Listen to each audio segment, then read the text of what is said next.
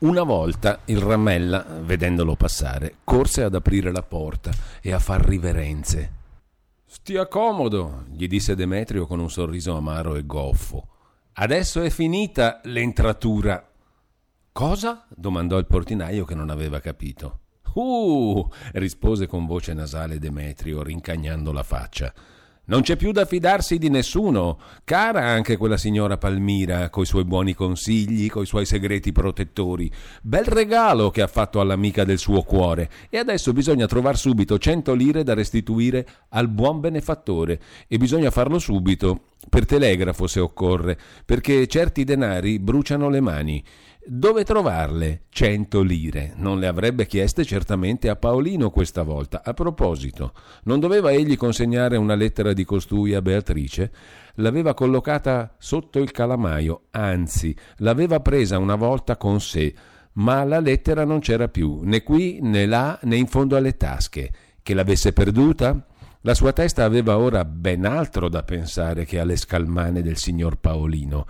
E perché non veniva lui a proteggere l'onore della sua fiamma, ma stava comodamente alle cascine ad aspettare la manna del cielo? Oltre al resto, doveva toccare anche a lui la parte di mediatore, per farsi odiare forse anche dal cugino? Perché questa è la regola. Più un uomo si strugge per fare del bene, più diventa antipatico e odioso. È meglio nascere con un ramo laccio al posto del cuore, guardare a sé, pensare a sé, fare il proprio interesse, pigliarsi i propri comodi, soddisfare i propri appetiti. Egoisti, egoisti, viva la vostra faccia! Per due o tre giorni non fece che predicare a se stesso, dentro di sé, a questo modo, con una violenza morbosa, fuggendo la faccia degli uomini, finché una volta si dimandò, stringendo la testa nelle mani, se aveva il cervello a posto. Naldo aveva voluto tornare dalla sua mamma. Rimasto ancor solo in cima alle scalette, nella morta solitudine dei tegoli, Demetrio aveva tutto il tempo di torturarsi da sé, vittima di una forza alla quale non sapeva resistere. Ma il dispetto furioso, a poco a poco vinto dalla stanchezza stessa dei nervi, cominciò a cedere il posto a un'altra riflessione, seppure meritava questo nome un lembo di sereno che usciva, or sì or no, in mezzo alla nuvolaglia di tante brutte cose. Quel lembo di sereno era Beatrice. In fondo all'aspra battaglia, nell'abisso della sua vergogna, il pover'uomo si sentiva avvicinato non uno ma cento passi a quella donna.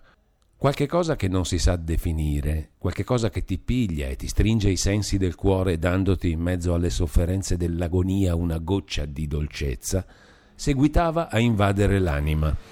Egli viveva di quella goccia, capiva come si possa accettare anche di morire per inebriarsi una volta di quella dolcezza e come si possa morire volentieri una volta gustata. Essa lo aveva chiamato una volta caro Demetrio, Aveva steso verso di lui le braccia, supplicando ancora la sua protezione. Aveva con due parole perdonate tutte le amarezze sofferte da lui e le offese a cui l'aveva esposta la sua grossolana ignoranza. Beatrice, nella sua bontà semplice e mite, era passata in mezzo alle calunnie, come uno spirito che le cose del mondo non possono toccare. Non era una donna sublime né per ingegno né per arte di stare al mondo né per tante altre cose che danno poi il frutto che s'è visto, ma era una buona creatura, onesta per indole, affezionata alla sua gente, che chiedeva soltanto un po' di pace e un sorriso. Ed egli aveva visto questa donna, coi capelli scomposti, con gli occhi lucenti verso di lui, nel suo gran letto bianco, mentre cercava di intenerirlo, con una voce supplichevole da rompere in due pezzi un ciottolo del selciato. Ah no, non si potevano covare idee d'odio e di vendetta con quella voce nel cuore.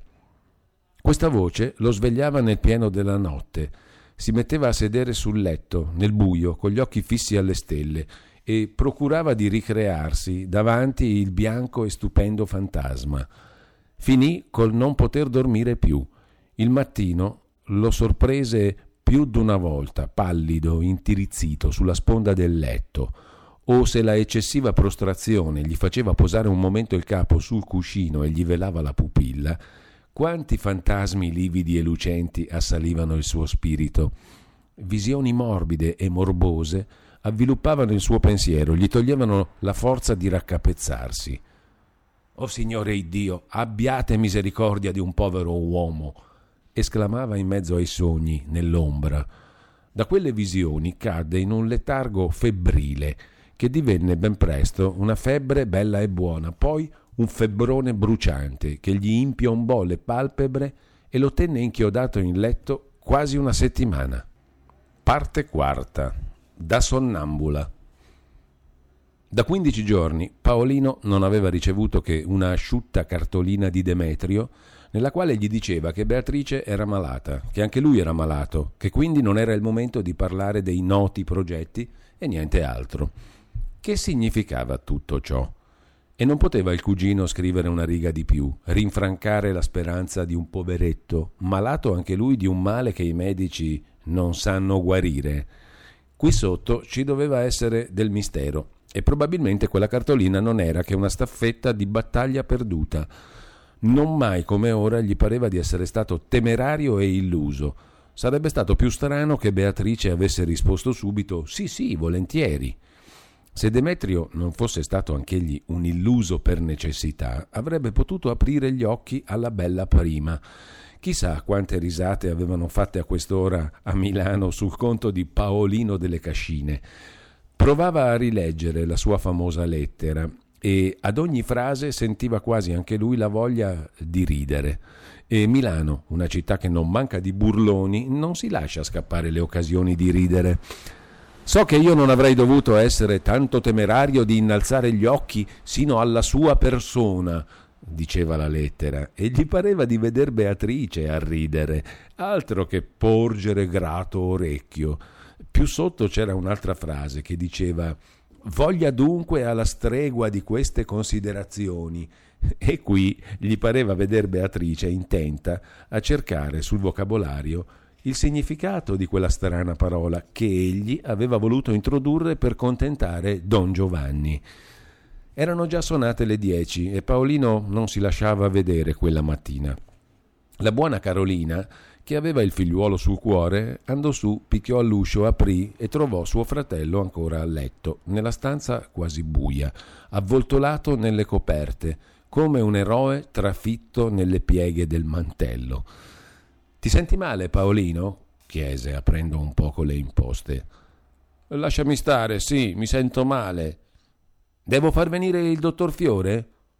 Fa venire il diavolo, che non si possa star quieti una mezz'ora. Sono già le dieci, caro mio, e se ti senti male? Allora sto benissimo. Paolino, che riempiva con la persona tutta quanta la lunghezza del letto, si rotolò sul fianco, facendo stridere le foglie secche del pagliericcio e scricchiolare la lettiera, e voltò la faccia al muro. La Carolina, che era la madre della pazienza e che conosceva l'arte di medicare le piaghe con l'olio d'ulivo, Prese una sedia, vi si appoggiò più che non si sedette sopra, congiunse le mani sul grembialone e cominciò a dire Non far così, non sta proprio bene, è quasi un tentare la provvidenza. Bella provvidenza! Non ti ha scritto Demetrio che essa era malata e che si sentiva poco bene anche lui? Tre righe in quindici giorni. Roma non fu fatta in un giorno e non si può dire a una donna son qui, la mi pigli come se si trattasse di un bicchierino di rosolio. Si sa, anche lei deve fare i suoi conti.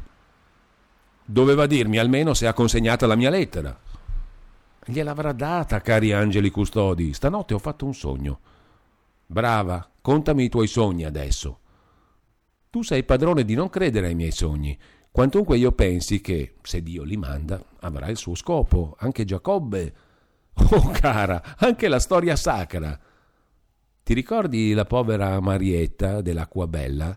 Una notte sognò che il suo figliuolo, soldato in Sicilia, era malato di vaiolo. La mattina non giunse il telegramma che era morto? Storie del Medioevo! ribatté sgarbatamente Paolino, che cominciava a non credere più a niente. Saranno idee vecchie, ma alle volte le idee vecchie fanno correre le nuove. Ebbene, cosa ti sei sognata? Sentiamo anche questa, disse Paolino sollevandosi un poco sul letto e guardando la sorella con un fare tra il disgustato e il burlesco. Mi pareva dunque che Beatrice fosse ancora qui alle cascine coi suoi figliuoli, nella stanza qui sotto che era la sua, va bene? La pettinavo come solevo fare tutte le mattine, pigliando in mano quella bella massa di capelli che pare un bandolo di lino, un profluvio, che vanno fino in terra quando è seduta. La stavo pettinando quando mi rimase in mano una ciocchetta di quei capelli e proprio in quella mi svegliai. Oh che bel sogno! Oh che bel sogno! cantarellò Paolino lasciandosi cadere sul cuscino e ridendo di malavoglia. Aspetta un poco che sentirai. Mi sveglio, va bene, e mi viene in mente di entrare nella stanza qui sotto, dove non sono mai entrata dopo la partenza di Beatrice e di Arabella. Apro per caso il cassettino della tavoletta e guarda che cosa trovo. La Carolina cacciò la mano in una delle grandi tasche del suo grembialone svolse un cartoccio e tirò fuori un filzolino di capelli biondi, proprio di quel biondo come non ce n'è un altro al mondo. Paolino si rizzò sul gomito e aprì gli occhi e la bocca davanti a quel filzolino che la sorella teneva sollevato in aria. Ti paiono i suoi? Paolino li prese tra le dita, li palpò, crollò il capo, forse per asciugare nell'aria una sciocca commozione che gli penetrava il cuore, e tornò a piombare sul cuscino. Ai sogni si può credere o non credere, perché non sono articoli di fede, ma io dico che il Signore ha tante strade per andare a Roma e che alle volte bisogna lasciarsi guidare dai piccoli segnali. A furia di piccoli grani, i frati di Chiaravalle facevano 600 moggia di frumento.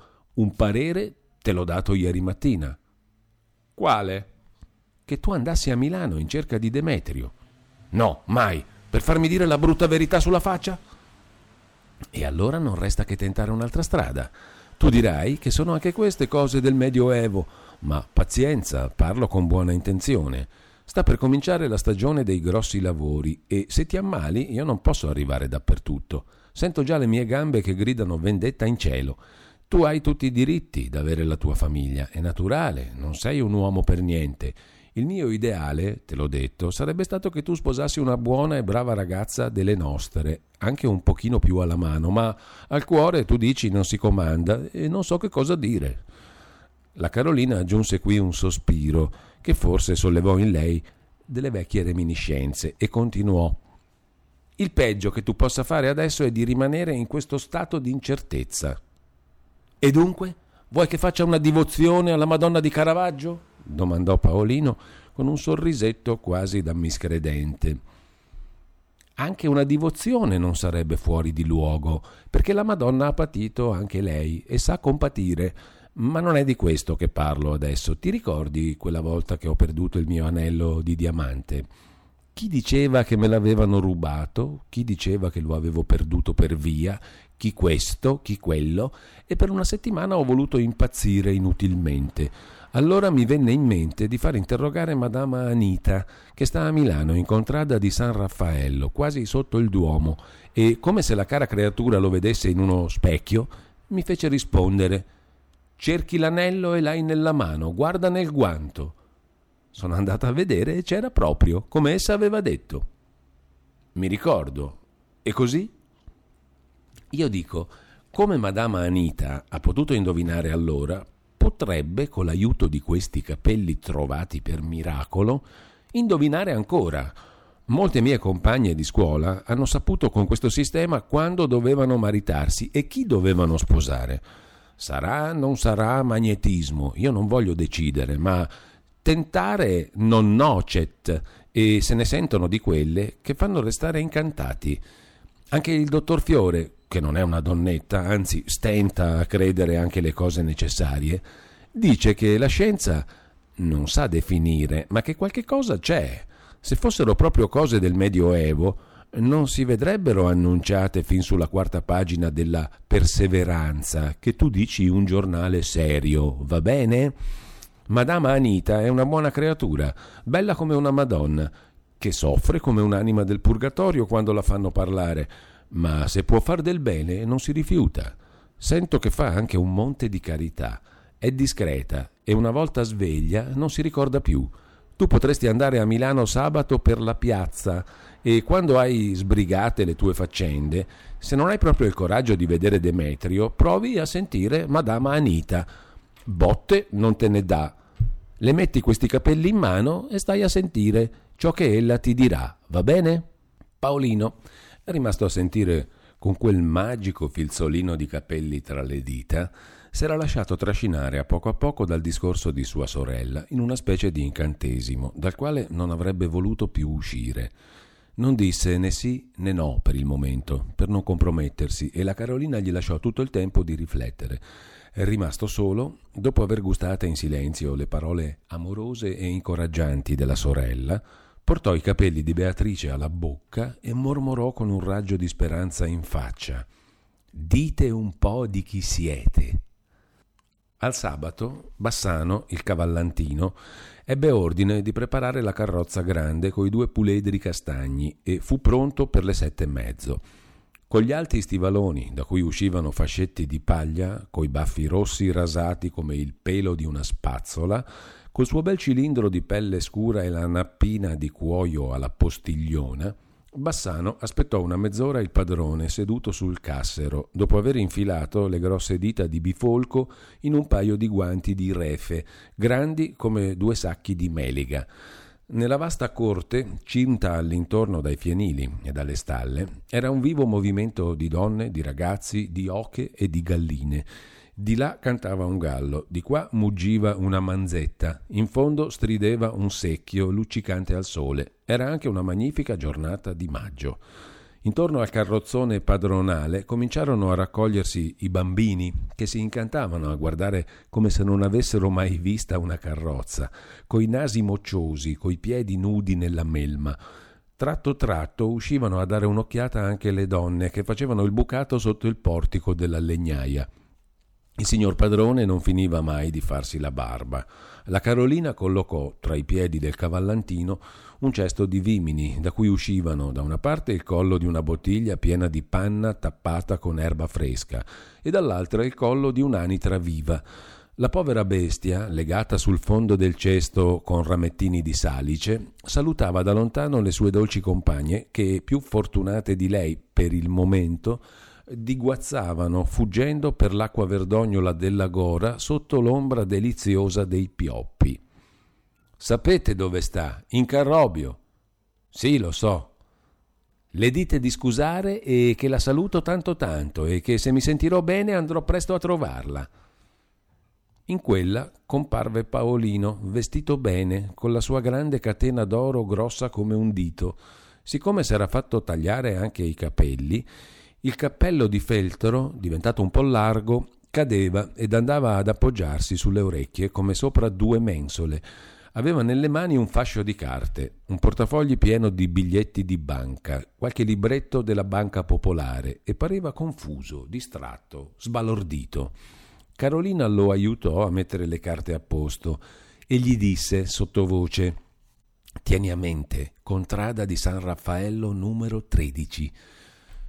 Egli salì in carrozza, si rannicchiò in un angolo, i cavalli si mossero, i ragazzi corsero dietro alla carrozza fino alla strada provinciale e tutto rientrò nell'ordine solito alle cascine, ma alla povera Carolina il cuore batteva come il martello di un magnano. Chissà come finirebbe questa storia. E se Madama Anita non poteva dargli una consolazione? Che cosa era saltato in mente a Demetrio di condurre quella benedetta donna alle cascine? Al tempo delle streghe si sarebbe detto che l'avevano stregato quel ragazzo. Strada facendo, Paolino finì di mettere a posto i conti, i denari, i libretti, ma il suo pensiero era fisso, inchiodato a un piccolo involto di carta, di cui sentiva il gruppo nel taschino del panciotto. Sempre in paura di averlo dimenticato o perso, vi portò la mano dieci o dodici volte in una mezz'ora da quel gruppo, come da un bottone di fuoco, sentiva un raggio di calore scendere per le costole fino alla sede del cuore. Era un calore che bruciava, ma senza dolore. Man mano che si avvicinava alla grande città, lo assaliva lo sgomento, come se egli venisse a darle il fuoco. Cercava di non pensare a Madama e di pensare invece alla sua Beatrice. A volte non sapeva più distinguere tra queste due donne che si incarnavano in una sola cosa di genere femminile, posta in mezzo alle case di Milano, per la quale egli si era mosso e della quale aveva una gran paura, ma non sarebbe per questo tornato indietro. La grande città l'attirava come una voragine quel non so che di sacro e di pauroso che hanno per un bambino le storie degli spiriti e delle fate, investì il nostro innamorato al comparire delle prime case del sobborgo. Passato il dazio di Porta Romana, quando la carrozza cominciò a correre solennemente e a sonare sul selciato della città, gli parve che Milano gli cadesse sul capo, crepitando come un castello di carte. Giunti presso il teatro Carcano, Bassano fermò i cavalli davanti alla porta del Vismara, grosso negoziante di riso col quale Paolino era in continui affari. Il padrone discese e passò nello studio a stringere un contratto per qualche centinaia di sacchi. Nel trattare esagerò apposta i prezzi dei generi per dar luogo a una viva discussione, per mettere molte parole, molte cose strane, molti sacchi di riso tra lui e quella donna, a cui tra poco doveva parlare di Beatrice.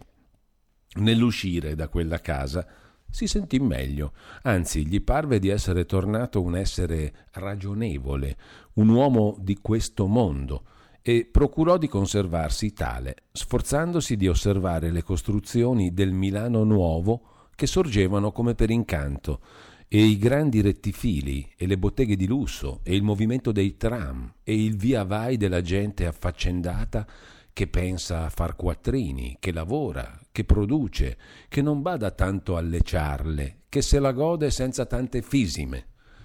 Gran cittadone, non c'è che dire, Milano è sempre Milano, andava ripetendo tra sé di mano in mano che si avvicinava al centro mi piacerebbe che venisse qui Federico Barbarossa a vedere che cosa è diventato Milano. Non perdono il tempo questi birboni, non hanno ancora il gas che già vogliono la luce elettrica, non hanno finita una casa che la buttano giù per farne una più grande e più bella, e i marenghi corrono in un Milano dove c'è anche della gente che sa farli saltare. Dove andiamo? Domandò Bassano, arrestando i cavalli quasi davanti alle porte del Duomo. Tu vai per le tue faccende e mi aspetti per le quattro alle due spade. Paolino scese di carrozza e infilò diritto l'arco della galleria, mentre Bassano voltava i cavalli verso il carrobio. Dopo aver gironzolato un quarto d'ora, fermandosi davanti alle belle botteghe senza veder nulla al di là dei vetri, uscì con un fare di indifferente dal braccio destro che mette verso San Raffaello, sempre agitato dal suo segreto spasimo. Cercò con gli occhi la casa che sorgeva ove adesso sorge un palazzo e quasi accecato da una passione vergognosa infilò una porticina, vide a piedi di una scaluccia un cartello con un sotto una mano, seguì quella mano con l'indice teso per tre o quattro pianerottoli, tra due pareti giallastre scrostate dall'umido e dal nitro, si fermò sopra un pianetto semibuio, pregno d'un acre odore di minestra, davanti a un uscio, mezzo di legno e mezzo di vetro, riparato da una tenda di cotone, che il venticello fresco delle camere interne sollevava di tempo in tempo. Qui posò leggermente la mano sul cordone e, dietro il morto tintinnio d'un campanello di latta, sentì una voce maschia e profonda che diceva i miei coturni, smorfia. Di lì a un poco l'uscio si aprì e comparve un uomo di mezza statura, tarchiato, con un barbone nero, con la zucca rasa e lucida nel mezzo come un mappamondo, che si inchinò gravemente e disse con voce di basso profondo Servitor suo. Aveva sui piedi un paio di pantofole di corda che smorzavano ogni rumore dei passi. Costui aprì un altro uscio e introdusse, con un gesto largo e ossequioso, il cliente in un gabinetto vicino, avendo prima la precauzione di chiudere bene le porte dietro di sé. Paolino si levò il cappello e passò la mano sulla testa sudata. È per malattie, per cose perdute, per sintomi o segreti di cuore? Vorrei sapere, biascicò Paolino con una voce che tradiva la grande apprensione, vorrei sapere di una malata, sì, cioè di una donna. Gli mancava il coraggio di metter fuori subito il nome di Beatrice, ma sperava di trovarlo in seguito, alla presenza della buona signora. Sua moglie? tornò a chiedere il signore delle pantofole, che era forse il medico o il segretario di Madama. No, signore. Una parente? No, o almeno un poco. Un'intima relazione. Lei non ha bisogno di tradire i segreti del cuore. La chiaroveggenza degli spiriti immaterializzati basta a se stessa. Si accomodi. Il mago per chiamarlo col nome che si presentò alla mente di Paolino in mezzo al guazzabuglio dei pensieri, senza far rumore, come se camminasse sull'aria, scomparve per un usciolino segreto che cigolò dolorosamente dietro di lui. Paolino sentì di nuovo la sua voce, divenuta più cavernosa, che parlava ancora di coturni e un'altra intrecciata alla sua che pareva quella di una donna piangente Guardò un momento intorno, senza ardire di muovere un piede dal posto dove il bravo signore l'aveva lasciato. Era un gabinetto di poca ampiezza e poco bene rischiarato da una finestra che dava sopra un tettuccio sconnesso seminato di erbaggi e di cocci bianchi. Per passare non c'era che un piccolo spazio tra una sedia e una grossa tavola di noce posta sotto la finestra e tutta piena di libroni legati in cartapecora, con su un orologio a polvere tra due colossali corni di bufalo imperniati su piedestalli di legno neri. Sopra una mensola attaccata all'imposta, una civetta imbalsamata stava a guardare con gli occhi gialli. Paolino andava osservando tutte queste minuzie per distrarsi, per tornare un uomo ragionevole. Che cosa voleva dire, per esempio, quel pugnale lungo, acutissimo, posto su una tazza di bronzo tra due zampini di lepre, come quelli che si usano per spolverare le scrivanie? E quella testa da morto in faccia all'usciolino, bianca e lustra come l'avorio, come una specie di sorriso sui denti? La finestra, a piccoli quadretti, di un vetro verdognolo e affumicato, sbatteva una luce languida e scialba sulla tappezzeria raggrinzata, coperta in gran parte da lunghe filze di vecchie carte, forse lettere, ricette, consulti, memoriali infilzati nei rametti di ferro, di cui erano pieni anche gli usci e gli stipiti. Mentre Paolino, per fortificarsi nella realtà delle cose, andava osservando di qua e di là, vide di sotto al tappeto che copriva la tavola uscire un bel gatto d'angora, stender le zampe, allungarsi, far arco della schiena, sbadigliare, come chi si alza allora dal letto. Se il Signore vuol passare, disse improvvisamente la voce grave del cerimoniere, comparso da un altro usciolino che Paolino aveva creduto un armadio. Scosso da quella voce, andò dietro alla guida, Passarono sotto una tenda, salirono due gradini di legno posti di sbieco nello spessore di due muri maestri e si trovarono nella sala dei consulti, molto più grande, ma immersa come il gabinetto in quella luce d'aria sporca che dava alle cose un aspetto stanco e addormentato. Stavano nel mezzo due canapè, l'uno di fronte all'altro, a capo dei quali era una poltrona grande, rovesciata come un lettuccio. In terra, nel mezzo, c'era un tappeto con la figura di una bestia feroce che Paolino non seppe capire se fosse un leone o una pantera. Anche qui molte filze di corrispondenze con sopra un dito di polvere e molte tabelle piene di numeri e di ghirigori.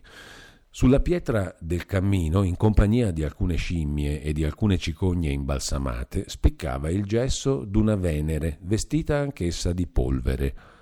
L'uomo delle pantofole di corda tornò a dire Si accomodi e sparì ancora sotto la tenda. Paolino, afferrato con le mani nervose alla tesa del suo cappello, come se si attaccasse a una sponda per non cadere, sedette sull'orlo di un canapè, provando una durezza dolorosa in tutte le giunture e un improvviso rammollimento di cuore e di cervello.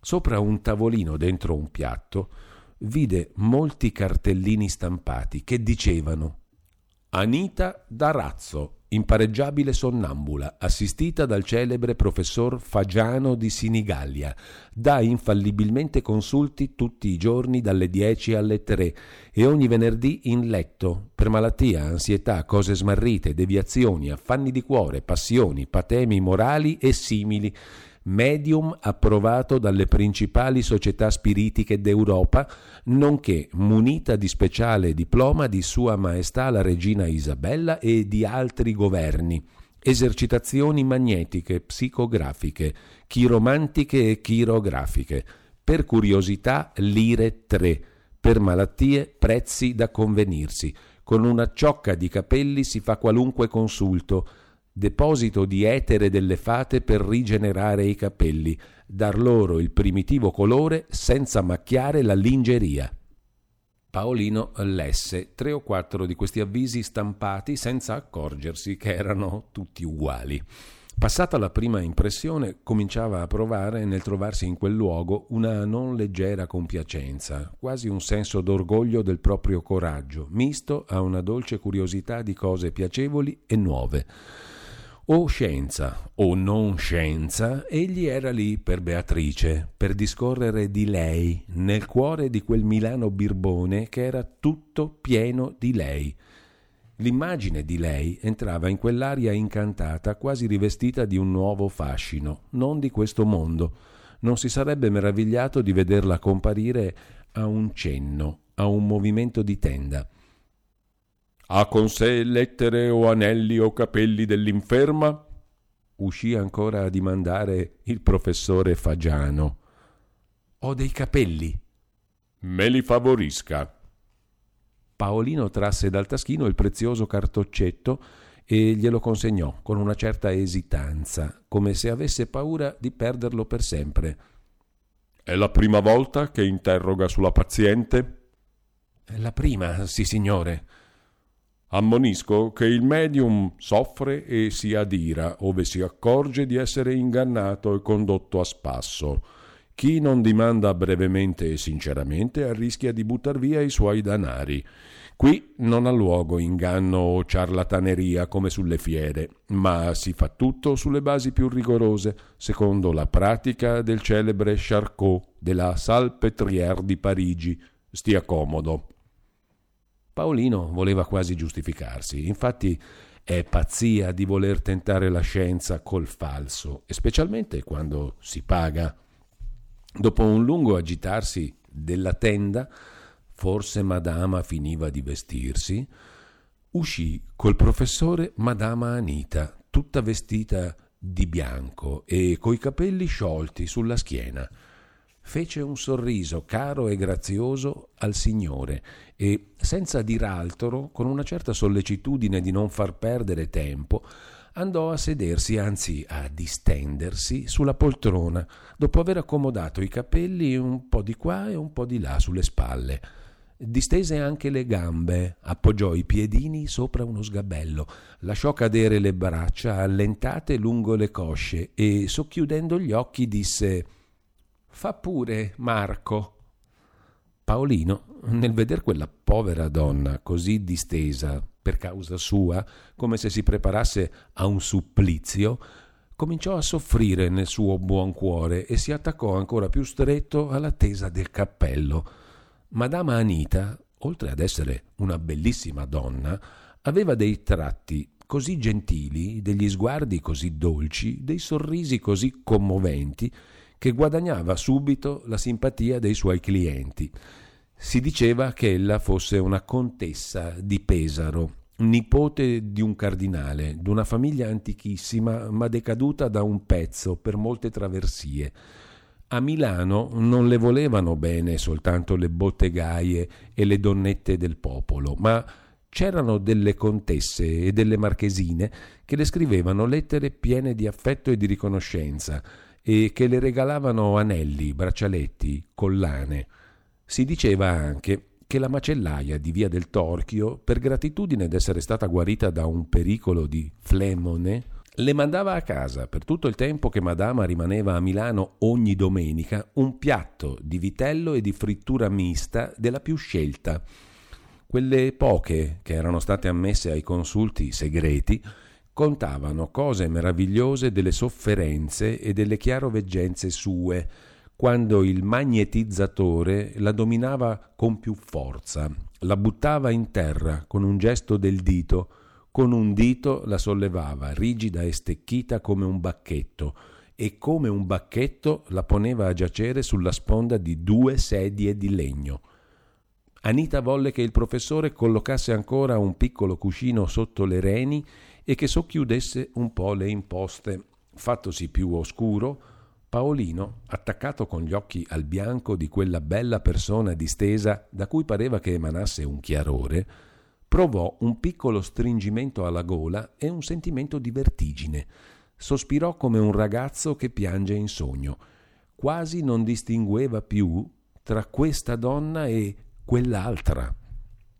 Il magnetizzatore aggiustò un poco la testa della donna con le mani, come si farebbe con una bambina morta che si mette nella bara.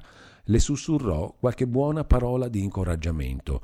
Si collocò diritto davanti, presso lo sgabello, si concentrò nella barba, inarcò le ciglia, guardando verso un angolo della stanza, abbassò quello sguardo severo sulle scarpette rosse della donna, risalì con quello sguardo lentamente su tutta la persona, lo arrestò, lo aguzzò come una lesina, lo conficcò qua e là nella carne viva ed allargando d'un tratto le mani a un gesto di sacerdote che celebra, restò lì come stecchito con le mani nell'aria. L'operazione era cominciata. Paolino non respirava nemmeno. Seguirono i passi magnetici ed allora Anita mandò un sospiro che parve un gemito. Le mani del mago, lunghe, magre, a nodi, come quelle di uno scheletro, con le unghie lunghe e tagliate a punta di mitra, uscivano con mezzo braccio nudo fuori dalle maniche della camicia, agitandosi smodate come due proboscidi. Quindi presero a tremolare, col battito leggero e mutabile dei pipistrelli, e a sonare nell'aria delle variazioni. Quando il mago ebbe tanto in mano da poter essere sicuro del fatto suo, distese il gesto, costruì un bellissimo arco e sull'arco un catafalco. Paolino non batteva occhio. Poi l'uomo si voltò di fianco per tirare una corda invisibile e tirò un pezzo, alternando una mano all'altra, come se cavasse un secchio dal pozzo.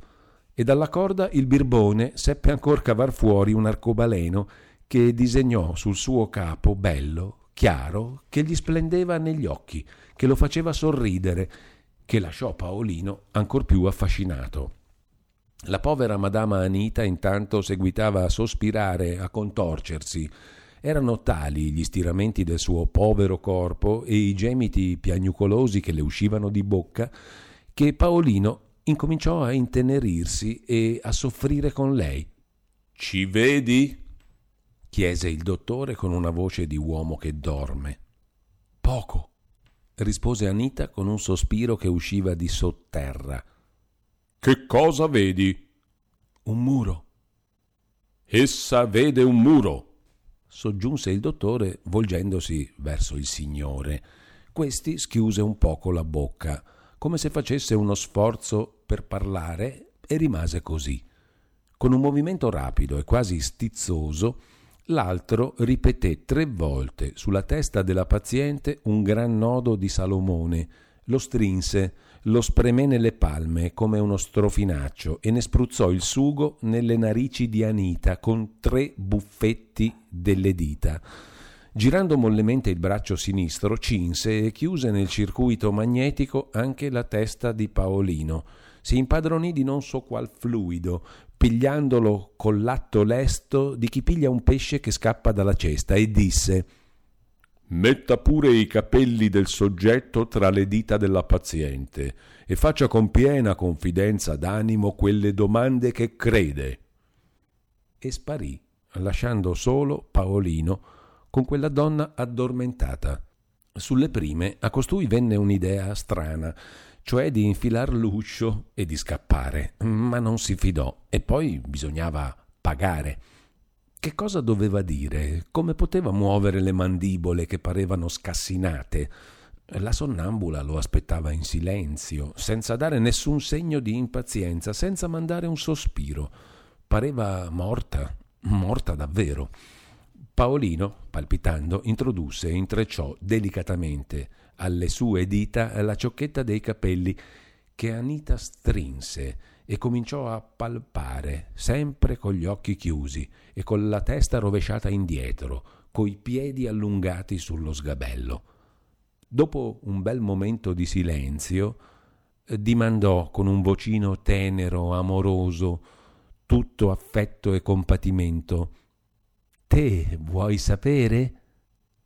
Se mi vuol bene, balbettò in fretta Paolino, arrossendo come un ragazzo che si lascia cogliere sulla pianta dei fichi.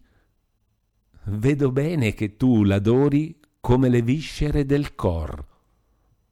Paolino chinò la testa.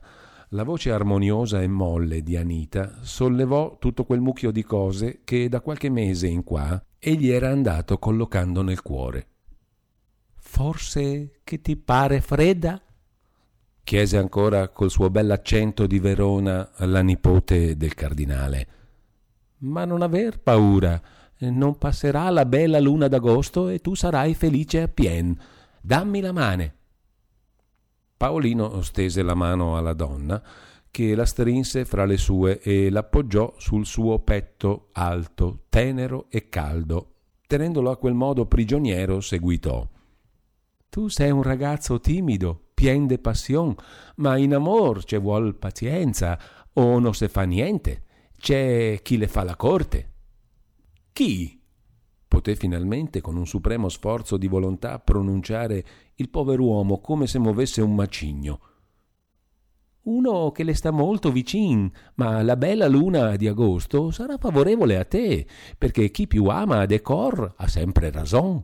Procura intanto de bever tre volte nello stesso bicchier e trova il mezzo di condurla qui, che la toccherò con la mane riscaldata dal tuo calor. Esponi intanto tutta la fiamma del tuo ardente affetto e lascia pure cader le lacrime del tuo cordoglio.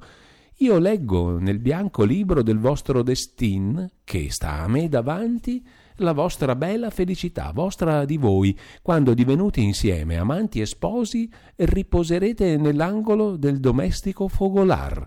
Oh, la soave gioia! Questi capelli mi dicono una donna fredda in apparenza, ma ardente carattere nella confidenza d'amor. Beato l'uomo che poserà la testa sul suo sen. Sei stanca? dimandò improvvisamente la voce del professore. Vedo ancora un muro. Segno che il medium non ha più la visione o che un invidioso spirito si interpone a che la signoria vostra pigli la conoscenza della verità. C'è forse della gente che invidia la felicità di questo bravo signore?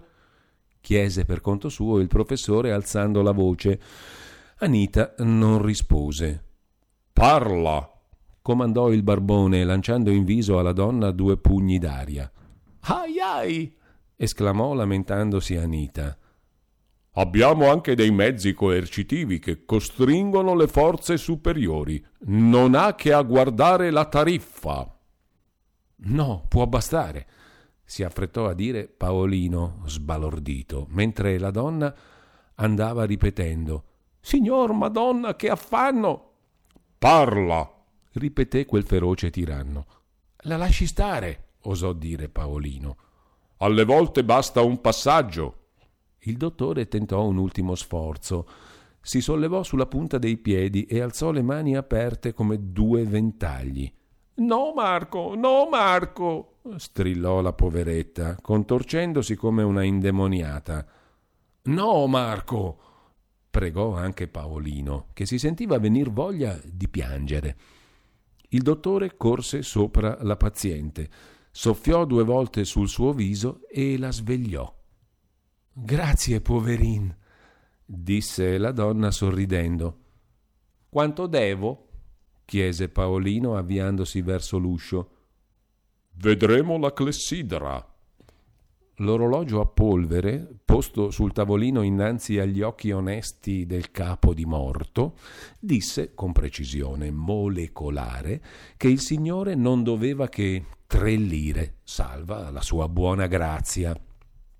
Quando Vossignoria desiderasse, ci abbiamo anche la tavola psicografica, aggiunse il dottore nell'accompagnarlo. Grazie. Marco, chiamava Anita nell'altra stanza. Sta zitta, vengo Angelo. La tavola psicografica segna col semplice contatto della mano in cinque minuti tutte le risposte che si desiderano.